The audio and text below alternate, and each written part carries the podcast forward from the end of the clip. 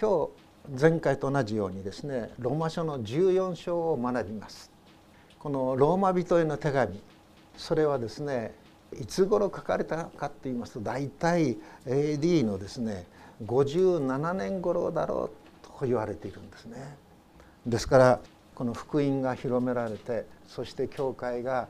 エルサレムをはじめユダヤ・サマリアの全土にこう広がっていくんですけども、おそらくローマに教会が築き上げられ始めて、そして30数年ぐらい経っている時期ではなかろうか、ちょうどこの私たちの教会と同じぐらいのところだと思うんですね。で、このローマ人への手紙は大体どこで書かれたのか、いろいろな説があるんですけども、コリントという町でね書かれたようであります。皆さんこの聖書をお持ちですよね。この聖書の後ろの方にですね、たくさんの地図があります。その地図をですねちょっと開いて見ていただきたいんですけども、特にですね地図のそうですね14番、ここに14って書いてあるんですけど、14番を開いていただくとよろしいかと思うんですね。この地図のところをこう開いていきまして、そうしますとですね、今の国名と全然違いますからちょっと分かりにくいかもと思うんですけども、アテネという町がありますの分かりましたか。ギリシャのね首都アテネ、そのアテネの近くにですね、左側の方に5ミリぐらい寄ったところでしょうか、コリントという町があります。で、このコリントという町でパウロはこのローマ人への手紙を書いたようなんですね。そしてそのコリントというところにですね、黒い線で矢印で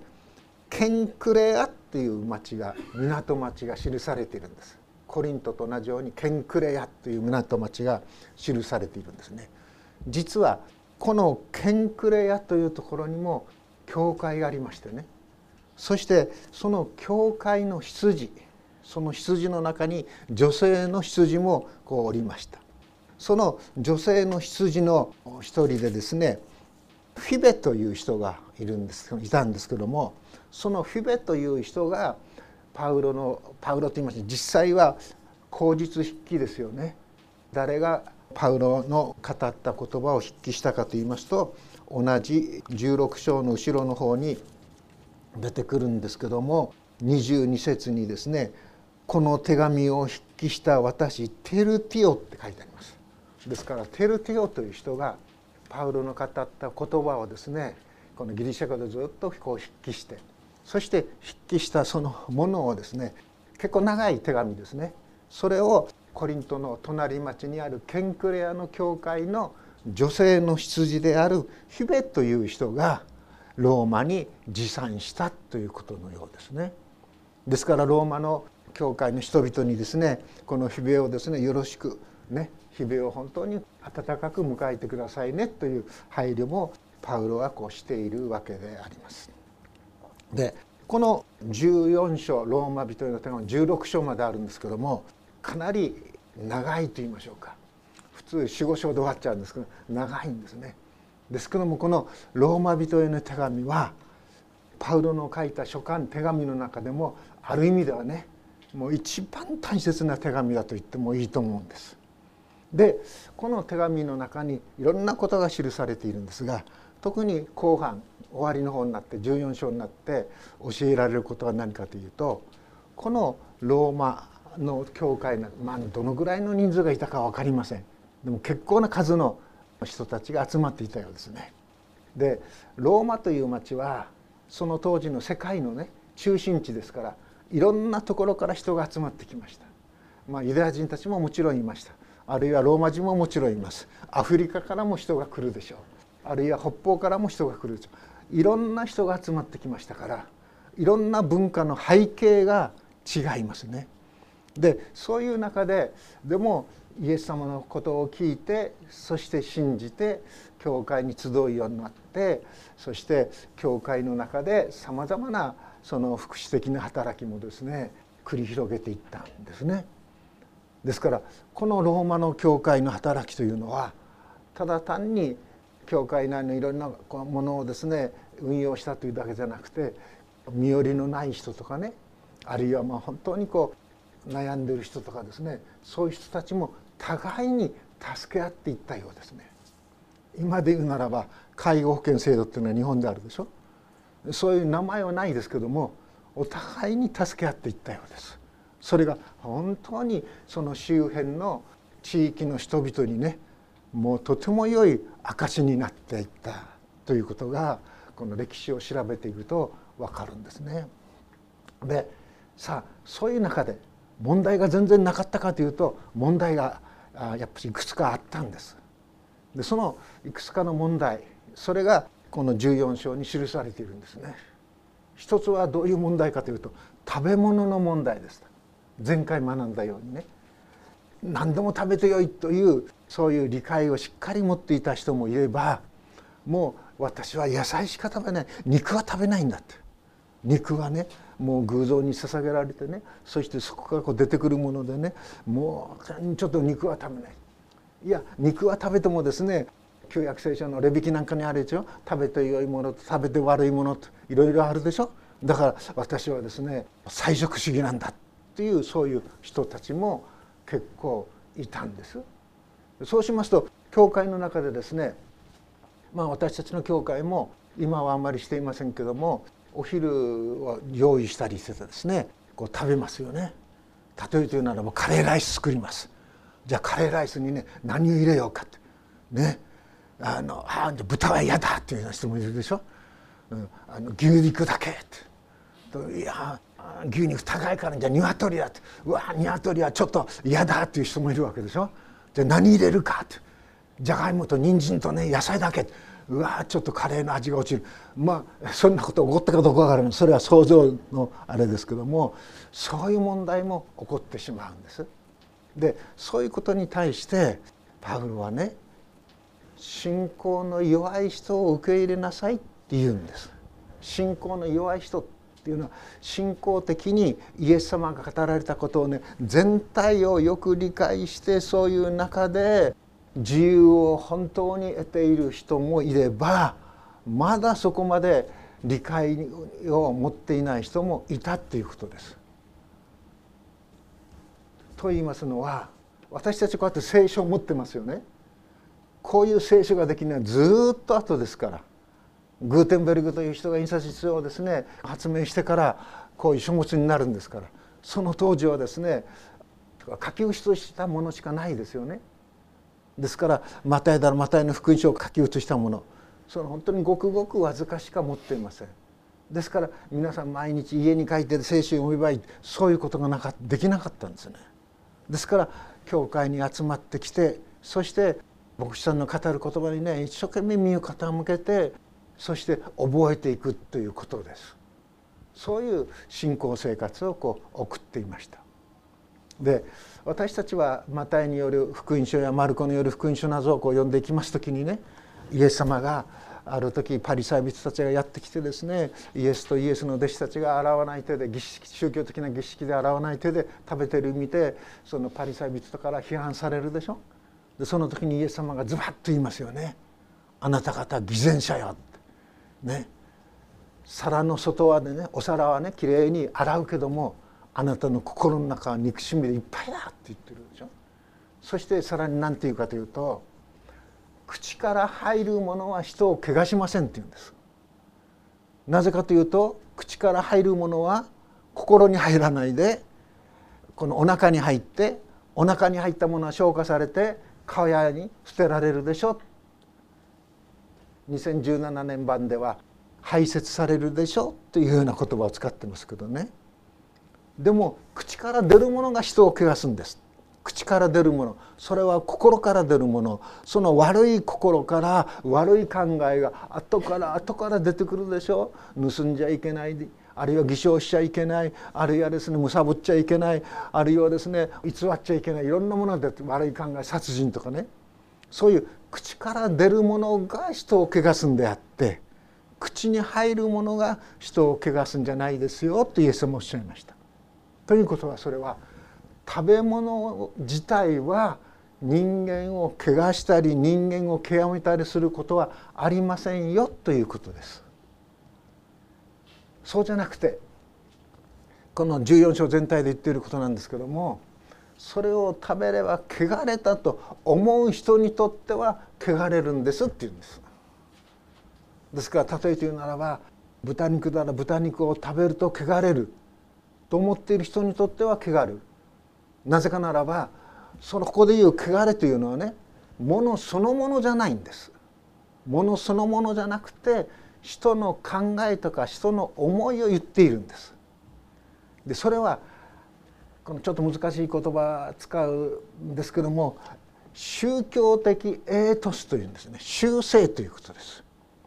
宗教的エイトス、修正。日本でも随分そういうのがいるでしょ。殺生をやりません。ですから肉はね、殺したものは食べません。野菜とかなんかだけです。でもね、明治になってですね、西洋からいろんな文明が入ってきて、そして一番評判良かったのはすき焼きだって言うんでしょ。でお坊さんは人前ではですね、そういうもの食べられないから隠れてすき焼きを食べに行ったとかって。ですから精進料理が発達した京都、京都に何年か住んでいましたから、もうなんとこうお寺が多いのかっていうことがですね、もう身にしみて分かるんですけども、でも教会も多いんですよね。でそういうふうにね、宗教的エイトスがあります。修正というものがあります。宗教的エイトスを持っている人々、それに対してパウロはね、自分はそういうものから完全に解放されて自由ですって言ってるんですね。何でしょう、自由なんです、パウロは。ですけども、もし私が肉を食べるなら、私がブドウ酒を飲むならば、それによってこの信仰の理解の弱い人がつまずきを覚えるならば、すなわち霊的な成長に対して止まってしまうならば、それは言葉を書いて言うならば、そのローマの教会の中で交わりから一歩身を退いてしまうならばっていうようなこともあると思うんです。それはあまりよろしくありません。それでパウロはですね、自分が持っている自由をね、信仰から出てくるとこの良心の自由があるでしょ。その自由を喜んで放棄するんです。捨てるんです。今も忘れられない一つの言葉があるんですけども、生産式っていうのがあるでしょ。で生産式はパンとブドウ酒を飲みますよね。で私がその2番目の教会に行った時に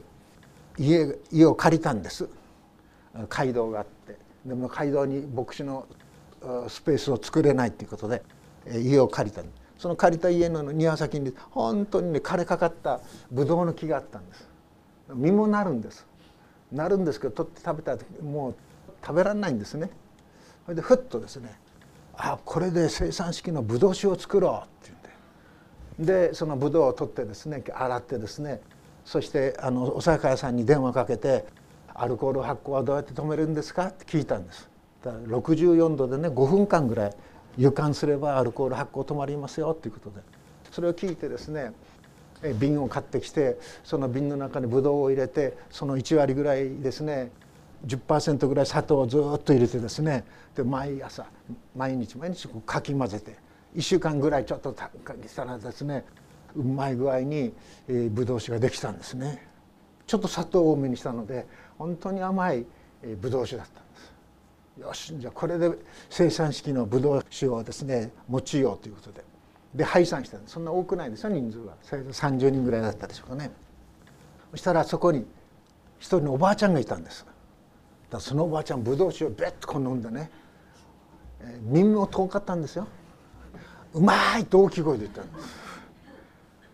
もうね、してやったらいいと思ったんです。おお、いいの作ったなと、これからやろうと思ったんです。そうしましたらそこに一人の青年がいて、その青年とは長い交わりがあった人なんですけども、その青年が生産式の後やってきてね、先生、ブドウ酒を使うのやめてくれって言うんです。なぜって言ったら、僕はね、アルコール中毒で本当に苦労した。アルコールやめるの本当は戦えた。でもやめられた。でもアル中の人がこのやめた後またアルコール入れるとまた元に戻っちゃうんだって言ったんです。私それ聞いてね、謝りました。それは悪かった、本当にすまなかったというので、自前のブドウ酒は作りませんでした、使いませんでした。でその昔ドイツかなんかでですね、ノンアルコールのブドウ酒というのがあるんですね。ちょっと高めなんですけども、それをちょっと高いんですけども輸入しているところがあったので、そこで教会に送ってもらってそれを使うようになりましたけど、そういうように私たち自由を持っているんですよ。何食べてもいいんです、何と飲んでもいいんです、感謝して食べるならば。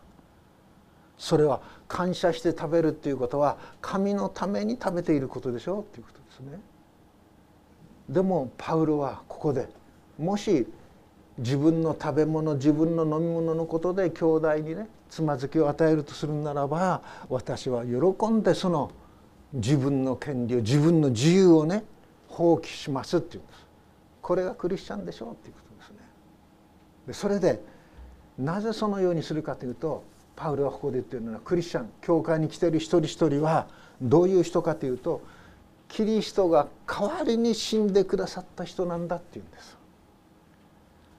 私たちの自分の評価で最も尊厳な、最も輝いている、最もこんなに美しい、そして確かなそのフレーズはないと思うんですね。キリストが代わりに死んでくださったことの人なんですっていうんです。でも私たちがイエス様を信じて信仰生活を始めていくときに、それぞれの年月があるでしょ。ゆっくり学べた時と早く学べた時と、本当に理解において成長してきた、いろんなものがあります。でもあなた方力のある人っていうのが15章に出てくるんですけども、信仰の理解において本当に進んだ人たち、そういう人たちはまだ信仰の理解が進んでいない人たちに対してね、裁いてはいけませんよ、排除してはいけませんよ、卑下してはいけませんよ。むしろその人の益となるように、その人のですね育て上げてくださいっていうんです。育て上げるっていうことですね。私が牧師になった頃ですね、皆さん若いですね。20代で牧師になりました。私も27ぐらいでみんな若い牧師たちがね多いわけです。でも教会にはですね、さらに信仰の長い人たちもいるんですね。である時、ある私の友人ですけども、僕はねある人から本当に教えられたって言うんです。ズバッと言われたって言うんです。っていうと何かというと、牧師がね休むと罪を犯しているように考えてたって言うんです。真面目な人が多いですね、牧師の中には、私以外に。ですからもうずっと働いてたんですね。である時その姉妹がね、ご婦人の方がその先生を呼んでくださって、お食事かなんかを一緒にしながらこう言って「先生、1週間のうちどの日でもいいですから、あなたが良いと思う日をしっかり休んでください」って言ったんです。だから彼はこう言うんです。だって私は教会をどんどん大きくして、あそこにもここにも教会を作って、この人のため、このですからね、時間がですねもう惜しくてどうしようもないんだって言うんです。すごい人なんですよ。自動車運転するんですけども、赤信号で止まるでしょ。2分か3分ぐらい止まってるんですけど、その時間がもったいないって言うんです。でもったいないからどうするかというと、信号機のない道を選んで私は家庭訪問に行くって言うんです。でどうしたかというと、何年か後にね事故を起こしちゃったんです。だからね、赤信号で止まるのがもったいないっていうのはもうせっかちなんです。ピューッと、あの先生あんなに速いスピード出すのかしらと思うぐらい、私もスピード強だと言われて、私が追いつかないぐらい速いんです。そういう人だったんです。ですから休むということがなかなかできなかったんですね。でもそのご婦人は教会でも本当に尊敬されてたんだけども、先生、休まないことは罪ですって言われたんです。休まないことは罪です。人間の体はね、漱石に書いてあるように6日働いて1日休むようにできています。ですから先生休んでください。それから彼は休みを取るようになりました。でその前に私休み取ってましたから一緒にゴルフをやったりですね、なんかこうしてたんですけども、本当にそういうように若い牧師が来た時にね、その牧師を批判したり非難したりするんじゃなくて、育てることができる人がいるっていうことは幸いなんです。ですからその教会本当にどんどん集う人も大きくなり、海外にもさまざまな宣教地を使わすようにこうなっていきましたね。ですからここでパウロが言っているのは、キリストはね、彼のためにも死なれたんですっていうことですから、私たちの兄弟姉妹たちの中でいろんな理解の差があります。その時に卑下したりね、排除したりするのじゃなくて、育ててくださいね、お互いの霊的成長のために立て上げてくださいねということです。立て上げるというのはそういうことです。イエス様がペテロに言いますね、私はこの岩の上に私の教会を立て上げます、ハデスの門もそれに打ち勝てません、立て上げる。イエス様が今私たちの教会を一人一人こう立て上げようとしています。その一人一人の霊的な成長を立て上げるために、私たちは使い合いましょうね、慰め合いましょうね、あるいは訪問していきましょうねっていうことがここで言われていることだと思うんですね。で最後にね、神の国は飲み食いのことではなくて、義と平和と喜び、聖霊が作り出すところの義と平和と喜びですよっていうんです、神の国は。ですから神の国は私たちが天国行った時に、ああ神の国が完成して素晴らしいものがあるっていうんじゃなくて、今この地上にイエス様が目に見える形で、手に触れる形で、耳に聞こえる形で、神の国、神の愛を表していってくださいねということです。ヨハネの手紙を見ていきますときに、あの著者のヨハネがね、今イエス様見えないんでしょ、見えないけどもイエス様の声を私は聞いた、イエス様の手に私は触った、イエス様の手が私を捕まえてくださった、そういうふうに聞こえない声が聞こえる、触ることのできないそういう神のご愛に触れる、そういう場所がこの教会ですよということですね。ある時ですね、今年に入る前ですね、家内が怪我させてしまいましたね、救急車で運ばれて、でそれからこう私がですね、私も腰が動かなくなってしまったんですね。でそうしたらですね、まあ日曜日だったんですけども、あるご夫妻が私の家にね、ふやっとやってきてくれたんです。でそしてですね、私は家内を持ち上げられないんですもんそしたらそのご主人がね、家内を持ち上げて立たせてくれたんですね。でテーブルにつかせてくれて、そして買ってきてくれたパンをね、そこに置いて、これでお食事してくださいと。で私もですね、ちょうどその週ですか、4日か5日後に私の田舎の兄が亡くなってね、そしてお葬式があるんですよね。でお葬式に行くかどうか迷ってたんです。でもその時にその姉妹がこう言った。栗原先生の体は先生自身の問題なくて、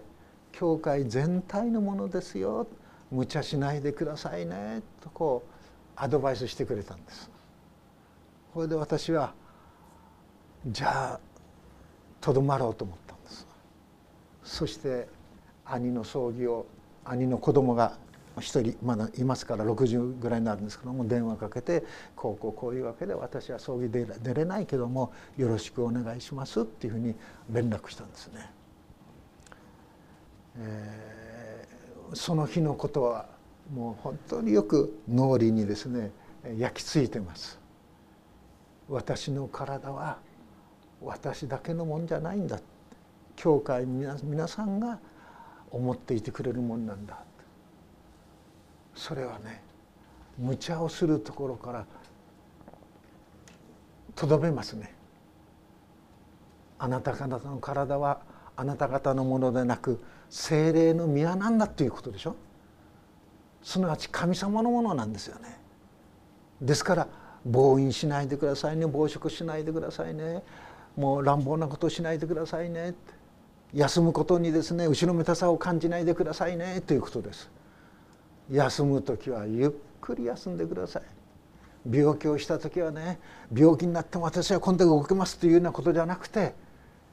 神様が休みなさいよと言われている印としてゆっくり休んだらいいんです。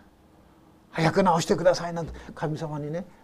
脅迫するような言い方をしないで、あなたの時に癒してくださいっつってねゆっくり休んだらいいんですね。それが神の国は飲み食いのことでなくて聖霊による義と平和と喜びですよということでしょう。そしてあなたの信仰はあなた自身の内側でしっかり持っていればいいんですって言ったんです。それがこの14章の後半に書かれているそういう事柄ですよね。ですから信仰の在り方ね、いろいろ違いがあっていいんです。何も何でもかんでもね、もう何て言うんでしょうか、もう反動したように一つということじゃないんです。個性がありますからいろんな違いがあっていいんです。でも一つのところにおいて、すなわち信仰の創始者であり完成者であるイエスを仰ぎ見て歩んでいきましょうねっていうことです。そこにおいて私たちは一つになるんです。イエスを仰ぎ見るっていうことで、すなわちイエス様こそが絶対的なお方ですから、ですから末期末節で違うものがあってもいいんですよということですね。そういうのびやかさ、そういう自由、それは私は福音自由教会の持っている自由ではないかというふうに受け止めています。どうぞ皆さん、信仰の自由、そこから出てくる良心、それをですね本当に大切にして、そして歩んでいっていただきたいというふうにこう願います、祈ります。天の父なる神様、まことにあなたは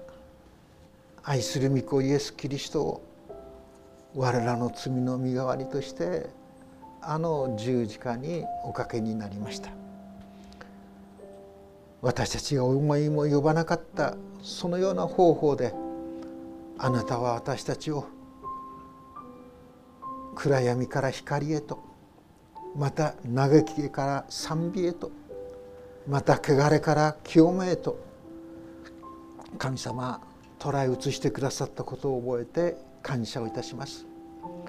そして私たちの信仰のその成長のために、このように愛する兄弟たち姉妹たちをお与えくださっていることをもありがとうございます。いろんなお仕事に就いている方もいます。でもそれぞれのお仕事を通して神様、